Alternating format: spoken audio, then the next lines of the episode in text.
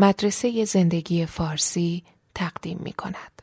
در ادامه مباحث جغرافیای سیاسی کتابی که معرفی کرده بودم روانشناسی توده ها اونجور که به فارسی ترجمه شده اثر گوستاو لوبون هست. The Crowd Study of the Popular Mind ترجمه انگلیسی اصل کتاب. که این کراود رو می‌تونیم جماعت معنی کنیم. یه تحمزه تحقیر در این کلمه هست. با مسز به معنی توده ها فرق داره. یا خلائق اونجوری که تو فارسی میگیم. برای اینکه گویا گوستاو لوبون نسبت به اونایی که انقلاب کبیر فرانسه رو به سرانجام رسونده بودن نظر خوبی نداره. من این یادداشته رو برای شما از کتاب صوتی انگلیسی تهیه کردم و گاهی وقتا بین زمانی که کتاب رو شنیدم و زمانی که یادداشت برداشتم چندین ساعت فاصله بوده. بنابراین فقط برای این هستش که شما علاقه من بشین و اصل کتاب رو تهیه بکنین که در ایران موجوده و بعضی از دوستان گفتن نسخه دیجیتالش هم گویا موجوده. ایده مرکزی این کتاب اینه که وقتی آدما با هم جمع میشن خصلت های روانشناختی نشون میدن که نسبت به تک تک افراد اون جمع و یا حتی جمع جبری افراد اون جمع متفاوته. به چه ترتیب متفاوته؟ تفاوتاش چیه؟ گوستاو لوبون معتقده که به طور کلی جماعت نسبت به افراد تشکیل دهندش کمهوشتر، خشنتر و بسیار پر انرژی تره. و بعد میاد این ایده رو در طول کتاب آروم آروم باز می‌کنه و مستاقاشو میگه و مثالاشو میگه. میگه که جماعت توانایی ویرانگری داره که از فرد ساخته نیست. بعد میاد میگه که در آستانه نوشتن این کتاب و در دوران که خودش زندگی می‌کنه عصر و زمانش آخر قرن 19 هم خیلی چیزا تغییر کرده نسبت به دنیای باستان. تنها چیزی که شاید عوض نشده قدرت جماعته. میگه که دنیای مدرن نقطه گذار و ویرانی خیلی از باورهای بشریه. باورهایی که در ناخودآگاه مرموز جماعت دووم بیارن با قدرت جماعت و به حکم جماعت حاکم خواهند شد. بنابراین یه جورایی هدف حاکم و هوشمندی حاکم در این میشه که تشخیص بده که باورهای ماندگار در هر عصری در جماعت چیا هستند. بعد میگه که تمام آشوبای تاریخ در اثر ویرانی یک نظام فکری و جایگزین شدن یک نظام جدید بوده. میگه که توده ها به دلیل ملی شدن منابع و کوتاه شدن ساعت کار و آثار دیگه مدرنیته به یک قدرت قاهر تبدیل شدن که حراس افکنی می‌کنه و غریزه کور خودش رو پیش می‌بره. جالبه که الان در زمانی هستیم من شاید یه پادکست دیگه تهیه بکنم. نوشته های در اینترنت می‌بینیم در خصوص شیوع کرونا و اینکه چجوری اجتماعات مذهبی و از دید نویسندگان خرافی رو تعطیل کرده و این به پیروزی علم منجر خواهد شد و یک عصر روشنگری دیگه ای رو رقم خواهد زد. چون مردم می‌فهمن که با دعا و عجز و لابه و قربانی و اینجور چیزا بلا رفت نمیشه. گوستاو لوبون میگه که علم سرنوشت جماعت نیست. علم هرگز قول آرامش و شادی نداده نسبت به عجز و لابه انسان کره. علم انسان رو نسبت به قدرت کور جماعت بیمه نمی‌کنه. یعنی در واقع علم از حماقت های توده های انسانی جلوگیری نمی‌کنه. و بعد جالبه که گفتم یکی از ایده های مرکزیش اینه که نسبت به دموکراسی خوشبین نیست. میگه قدرت گرفتن جماعت نشانه آغاز آنارشی و فروپاشی تمدن غربه. میگه همونطور که میکروبا بدن مرده رو تجزیه می‌کنن مهمترین وظیفه جماعت ویران کردن یک تمدن ضعیفه. میگم این ادعاهای بسیار عجیب و تکون دهنده که در این کتاب می‌کنه آدم یاد شهریار نیکولو ماکیاولی میندازه. خیلی نسبت عجیبی میده به توده ها و به مردم که میگه مثل میکروبایی که بدن مرده رو تجزیه می‌کنن مهمترین وظیفه جماعت ویران کردن یک تمدن ضعیفه. تمدن حاصل کار منظم و سازمان یافته اشراف و نخبه هاست جماعت تنها به درد ویران کردن می‌خورد. فلسفه اعداد یعنی پرشمار بودن تنها فلسفه پیروز تاریخ است. ولی با همه اینا به ما هشدار میده. میگه منظور من این نیستش که جماعت مطالعهش با مطالعه جرم یکیه. چون یکی دوتا از کسایی که روانشناسی توده ها رو قبل از گوستاو لوبون مطالعه کردن جرم شناس بودن و فقط بد گفتن از جماعت. میگه منظور من این نیست. بلکه همه رهبران، مسلحان، فرماندهان بزرگ تاریخ روانشناسان ناخداگاه جماعت بودند. یعنی خیلی جالبه مدتها قبل از یونگ کسی از ناخداگاه جمعی حرف می‌زنه و نه با اون نگاه استور شناسی و فلسفی و قابل بحث بلکه کاملا کاربردی و کاملا پراگماتیک میگه رهبرا مسلحا و فرمانده های بزرگ تلویحا میگه باید کتاب منو بخونن بعد جالبه که میگه این کاملا محدودیت های براش مترتبه. میگه ناپل اون روان مردم فرانسه رو میشناخت. با همین تصور وقتی دید کاریزماس در فرانسه خیال کرد اسپانیا او را مانند قهرمانی خواهد پذیرفت. اما در اسپانیا با او چون یک حیوان درنده رفتار شد. بعد میگه پیشوا نباید به دنبال عدالت باشد. باید به دنبال متأثر کردن و اقوای مردم باشد. خیلی جالب این نکته. شما می‌بینید وقتی که کاندیداهای ریاست جمهوری به دنبال عدالت هستن به دنبال اعتدال هستن زیاد جذاب و سکسی برنامه هاشون به نظر نمی‌رسه.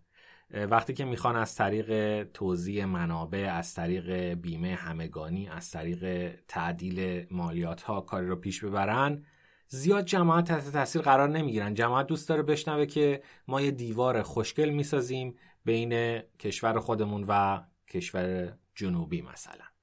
این دیوار خوشگل یا سلاحهای خوشگلی که ما داریم خیلی تحت تاثیر قرار میده مردم و به نسبت برنامه که با عدد و رقم بخواد به مردم ثابت کنه که من عدالت رو پیاده می کنم میگه که گاه عادلانه ترین مالیات مردم را راضی نمی کند و با ظالمانه ترین مالیات احساس بهتری می کنند و بعد میگه مالیات ها باید تدریجی غیر مستقیم و غیر قابل شناسایی باشد. این دیگه چیزیه که کشورهای همه دنیا در واقع عملا دارن پیاده می‌کنن. یعنی شما مالیات ها رو در بسیاری از کشورهای دنیا روی تمام کالاها و اجناس می‌بینید و در واقع یکی از هیدن کاست ها هست. شما وقتی که یه چیزی قیمتش محاسبه میشه تا لحظه آخر نمی‌دونید چقدر باید پرداخت کنید. بعد یهو می‌بینید 9 درصد 10 درصد روش کشیده شد توی اون کاغذی که برای شما چاپ می‌کنن و شما اونو می‌پردازید. باز یه توصیه کاملا عملی به تصمیم سازا و سیاست گذارای جامعه. میگه بزرگترین خطای رهبر انتظار منطق از جماعت است. یعنی شما یه تصمیم خوبی گرفتین بعد برین اونجا با PowerPoint lecture بدین برای مردم و فکر کنین که مردم خوششون میاد و میگن چه آدم منصفی هرگز این اتفاق نمیافته. انتظار منطق از جماعت نباید داشت. جماعت با تصویر و وزن و قافیه فکر می کند نه با جمله و کلمه و آمار. برای همینه که شعار انقدر به دل مردم میشینه. برای اینکه شعار وزن و قافیه داره. یه جمله کوتاهیه و بسیار ساده شده. میگه جماعت را نه مغز که بسل و نخا هدایت می‌کند یعنی مراکز بدویتر و پستر سیستم عصبی مرکزی نه قشر مخ که کارش فکر کردن و تحلیل کردن و تصمیم گرفتنه. در جماعت شخصیت ناپدید می شود هوش کاهش پیدا می کند و یه جمله خیلی عجیب.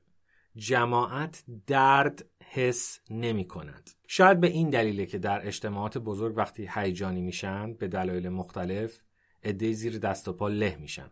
حالا این هیجان می‌تونه فرار از مثلا یه سینمای آتش گرفته باشه می‌تونه زد و خوردی باشه در اثر هیجانی شدن طرفدارای دوتا تیم یا یک مراسم همگانی دیگه. جماعت مثل یک موجود زنده نیستش که از محیط از پوست درد رو به مرکز مخابره کنه و بتونه تصمیم بگیره و به اونجایی که درد ازش مخابره شده رحم بیشتری بکنه یا مراعات بیشتری بکنه. جماعت درد حس نمی کند. من اینو هیچ کجای دیگه و در هیچ کتاب دیگه ندیدم. یه همچین تحلیل عمیق و در واقع مشاهده تجربی پزشکی از عملکرد جماعت داده بشه. بعد میگه جماعت تجمع هر گروه انسان نیست. مثلا کسایی که به یک کنگره دعوت شدن الزاما همشون جماعت رو نمی‌سازن. جماعت تحت شرایط خاص خلق می‌شود. منظور از جماعت سازمان یافتگی روانشناختی است. جماعت روانشناختی حتی نیاز ندارد در یک زمان و در یک مکان حاضر باشد. گوستاو لوبون وقتی اینو میگه انگار داره راجع به سوشال میدیا حرف می‌زنه. وقتی که سنتیمنت مردم علیه یک نفر تحریک میشه یا به نفع یک نفر تحریک میشه احساساتی میشن و دارن از یه پلتفرمی مثلا مثل فیسبوک یا اینستاگرام استفاده می‌کنن اینا یه جماعتن. وقتی که همه پروفایلاشون رو تغییر میدن به یک عکس یا سیاه می‌کنن یا هر چیز دیگه اینا یه جماعتن. بعد یه ابزرویشن دوباره ارائه میده از انقلاب کبیر فرانسه. میگه در انقلاب کبیر فرانسه مردمانی بسیار ترسو صلحجو خشن و بیرحم شدن در یه مقطعی و بعد از آن دوباره سربراه و آرام شدن. یعنی فراز و فرودهای دفعی و ناگهانی در رفتار مردم وجود داره. رفتار جماعت گاهی جماعت وارانه میشه و گاهی نه. جماعت وقتی که کاملا سازمان یافته باشه در مرحله نهایی سازمان یافتگی مثل یه جاندار پرسلول یا واکنش شیمیایی و شباهتی به اجزای خودش نداره. مثل یه جاندار پرسلول یا یه واکنش شیمیایی یعنی شما وقتی که اکسیژن و هیدروژن رو به هم علاوه می‌کنید یه گاز سوم به دست نمیارید. یه چیزی به دست میارید که کاملا با اون دو ماده ترکیبی ویژگیهاش و خصلتاش فرق می‌کنه. بعد میگه از جماعت کارهایی را بخواهید که انرژی زیاد طلب می‌کند و دقت و هوش کم. این فوق العاده مهمه. یعنی شما دستورات چند مرحله ای نمی‌تونید به جماعت بدید. می‌تونید یه بسیج عمومی ایجاد کنید از جماعت. یه کار خوب یه کار انسان دوستانه یه کار نیک انتظار داشته باشید. ولی نه کاری که دقت و هوش زیاد بخواد. آدما وقتی با هم جمع میشن میگه حماقت هاشون جمع میشه ولی درایت و هوششون نه.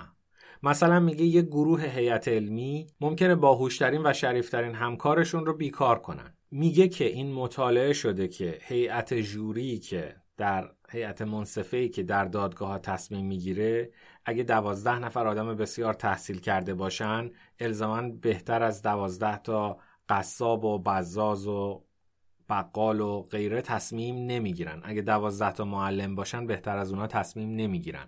نهایتا به سمت یک معدل و میانگین میل می‌کنن. اینکه یه گروه هیئت علمی باهوشترین و شریفترین همکارشون رو ممکن از کار بیکار کنن من یاد داستان گالیله میندازه در کتاب عجیب فرازهای فرود که قبلا معرفی کردم. البته فکر کنم نه در پادکست. یا شاید اون در عصر مفرق بهش اشاره کردم در فروپاشی عصر مفرق در کتاب The Upside of Down فرازهای فرود یا فرازهای نشیب میگه که کلیسا نبود که با گالیله در افتاد. کلیسا خیلی بی بود به کشفیات و مشاهدات و حرفای گالیله. این هیئت علمی ستاره شناسی بودن که وقتی دیدن اون نظریه زمین مرکزی به هم خورده فکر کن استاد دانشگاهی بوده سی سال رفته سر کلاس و بر اساس نظریه بطلمیوس ستاره شناسی درس داده. حالا گالیله سابقه کاری این آدم و اون تزای دکترا و اون سخنرانی ها و اون کتابا رو به کجا خواهد برد؟ این هیئت علمی بودن که بارها و بارها و بارها با کلیسا لابی کردند و فشار آوردن تا اینکه نهایتا کلیسا علیه گالیله موضع گیری کرد. این یک جماعته. بعد چند تا ویژگی برای جماعت ذکر می‌کنه. یکی فکر کنم در دفعه قبلی هم گفتم گمنامیه. چون گمنامن افراد در جماعت در واقع حدس می‌زنه گوستاو لوبون احساس مسئولیت نمی‌کنن. بنابراین بر اساس قرائزشون رفتار می‌کنن. انانیمیتی گمنامی. دوم رفتارا مصری میشن. یه شعار یه دفعه تمام جمعیت رو می‌گیره. موج مکزیکی اینجوری شکل می‌گیره. کانتیجن واگیر میشن رفتارا. سوم سجستیبیلیتی یه حالتی به نام القا پذیری گوستاو لوبون بهش میگه حالتی شبیه هیپنوتیزم برای افراد اتفاق میفته یعنی مثلا به مردم میگن ببینید فلان چیزو فلان فرد داره از دور میاد. یا آدمایی که در یه کشتی هستن ممکنه احساس کنن که به یه جزیره رسیدن چون دلشون می‌خواد که به یه جزیره برسن. و مثل هیپنوتیزم همشون اون جزیره رو می‌بینن. حتی شروع می‌کنن به توصیف کردن اینکه آره آره درختاش معلومه مثل اینکه یه دم تو ساحلن یا یه کوه هم داره این جزیره در صورتی که اصلا جزیره در کار نیست. باز یکی از حرفهای بدبینانه و عجیبش میگه جماعت در شماره بالا توشون شخصیت قوی و مقاوم از نظر آماری نادره.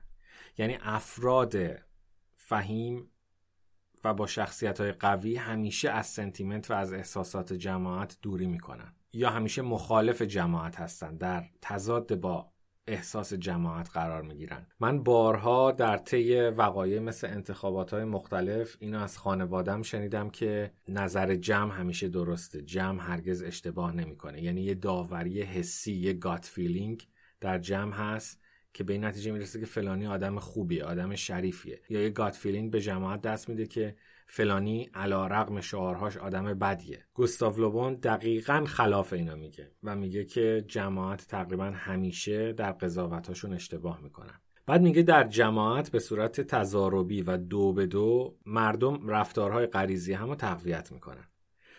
فرد در جماعت از نظر تمدن سقوط می‌کند. حتی در کشورهای غربی هم بلا استثنا می‌بینید در یک تجمع گرد همایی یه رژه یه کارناوال یه جشن عمومی. بعد از اینکه مردم متفرق میشن مثلا در شب سال نو تمام خیابون پر از آشغال و پر از قوطی نوشابه و تحسیگار شده. و خب هنر فقط در اینه که اون در عرض مثلا یه شب تا صبح توسط رفتگرها جمع میشه. ولی جماعت در همون یک شب در همون کارناوال از نظر تمدن سقوط خودش رو می‌کنه و فرق نمی‌کنه در کجای عالم باشه. بعد میگه این گونه است که هیئت جوری رأیی می‌دهد که فرد حاضر نیست بدهد. یعنی هیئت جوری بیرحم میشه عجیبه. یعنی هیئت منصفه رو نفی می‌کنه گستاو لوبان.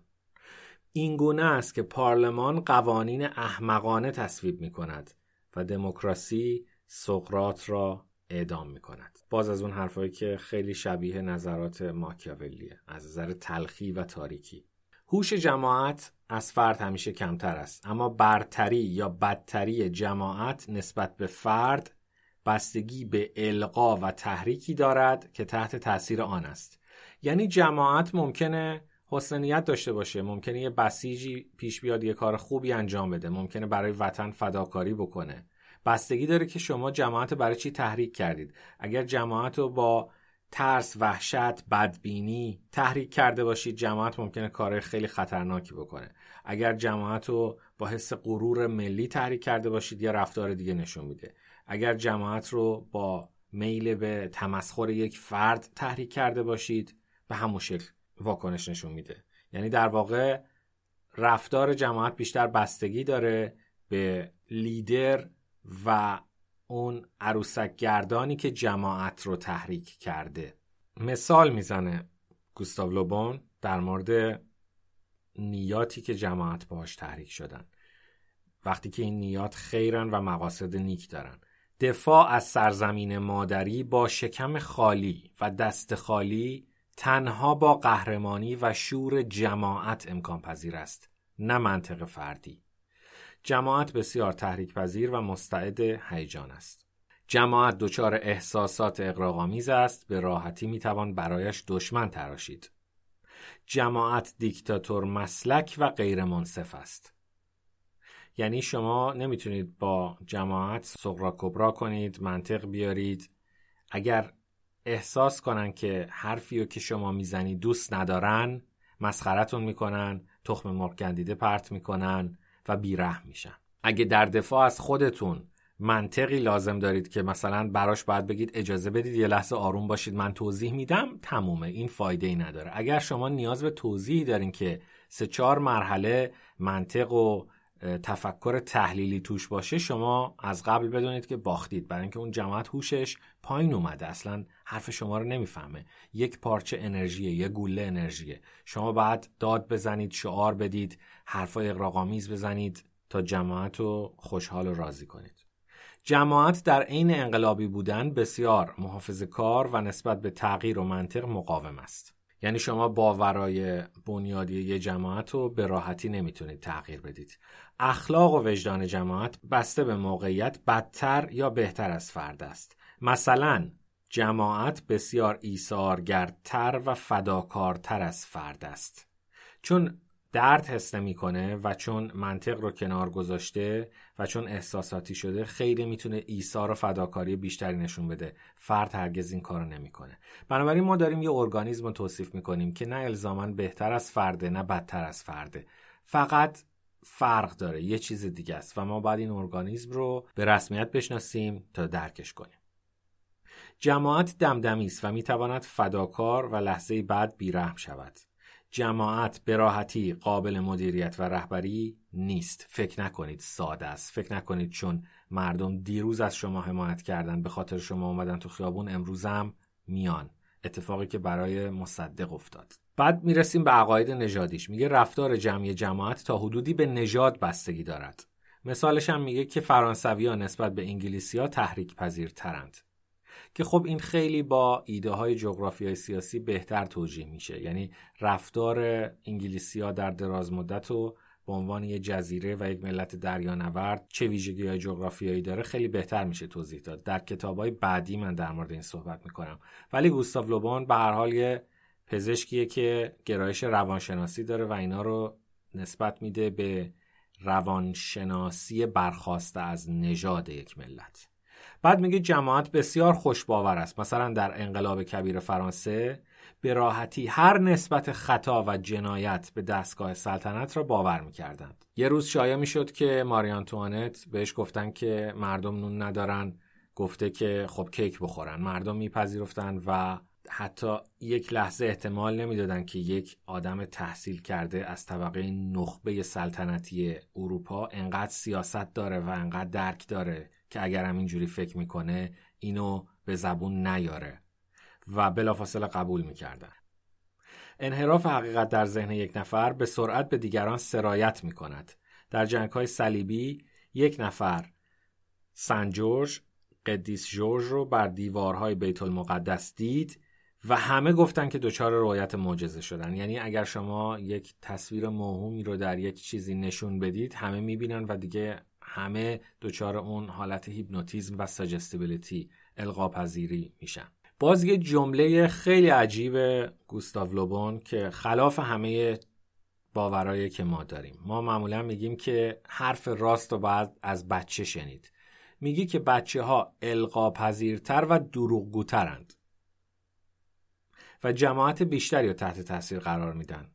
بعد بچه ها بسیار باهوش هم هستن یعنی متوجه میشن که بزرگسالا دوست دارن چی بشنون و برای خودشیرینی ممکنه بیان یه ادعایی بکنن در پیش جماعت شهادتی بدن و چون بچم هست و به قول و به باور عوام پاکه و معصومه همه حرف اون بچه رو باور می‌کنن و یه فاجعه به وجود میاد. در جنگای روانی دوران ما هم خیلی از بچه ها در این زمینه سوء استفاده شده و میشه. جز در جنگ های سری و قاطع و انگشت شمار نتیجه جنگ کاملا ذهنی و قابل تفسیر توسط جماعت است.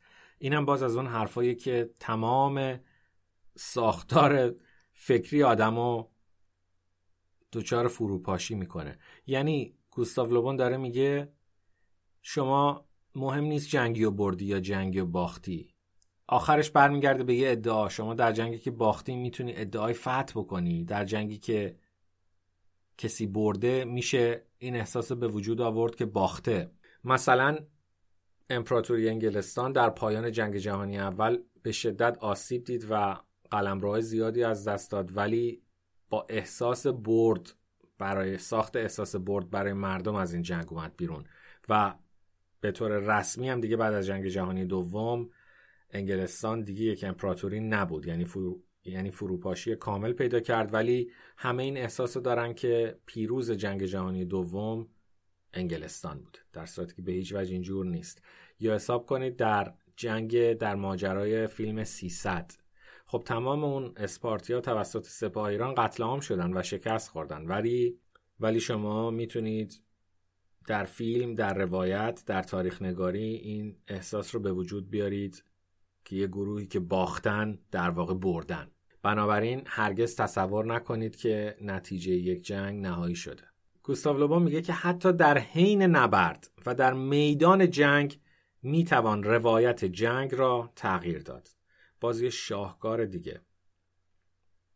هرچه تعداد شهادت دهندگان بیشتر شود شهادتشان غیر قابل اعتماد تر می شود یعنی اگه هزار نفر بگن که اینجوری بود که ما میگیم بیشتر شک کنید تا دو نفر بگن.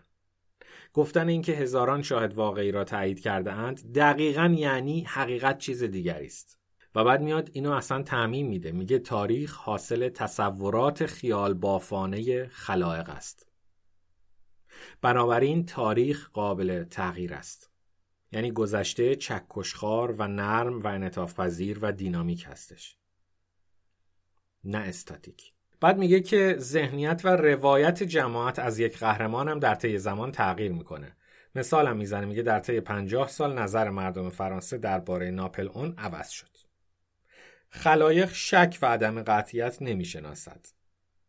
خلایق همیشه مطمئنه. یعنی خلایق شما ازش نمیشنوید که بگن خب مثلا در مورد فلان فرد ما مطمئن نیستیم ما حقیقت رو نمی‌دونیم فلان چیز شایع شده. بله میگن که مثلا دزدی کرده یا خیانت کرده ولی ما خبر نداریم ما نمی‌دونیم. اویدنسش رو هنوز به ما نرسیده. همیشه مطمئنن. یا تبرئه می‌کنن یا محکوم.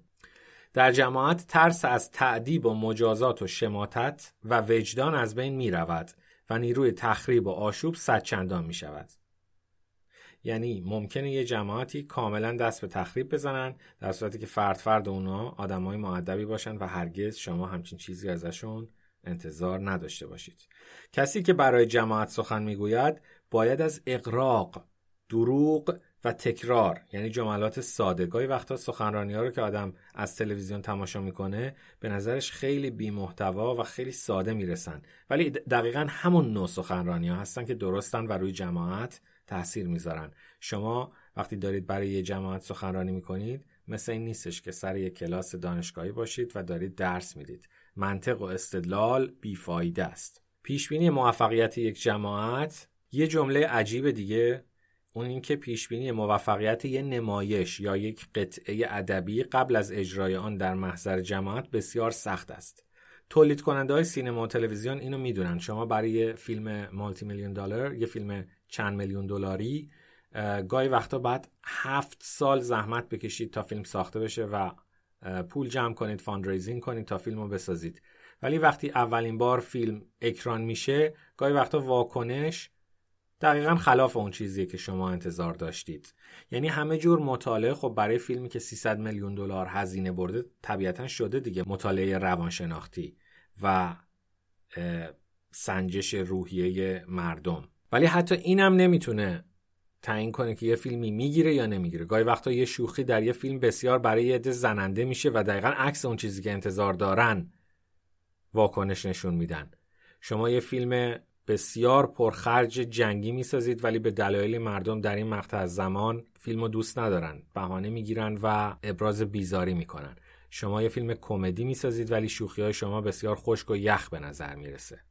یا برعکس شما یه فیلمی ساختید که هدف این بوده که تراژدی به نظر بیاد ولی فیلم از دید مردم در زمانی که تماشا می‌کنن بیشتر کمیکه یا خشمگینشون می‌کنه. محبوبیت ادبی و نمایشی برای ارزش گذاری یک اثر فاقد ارزش است. یعنی بست سلر بودن مطلقا هیچ مفهومی نداره. اینکه مردم برای یه اثری کف بزنن هیچ ارزشی نداره.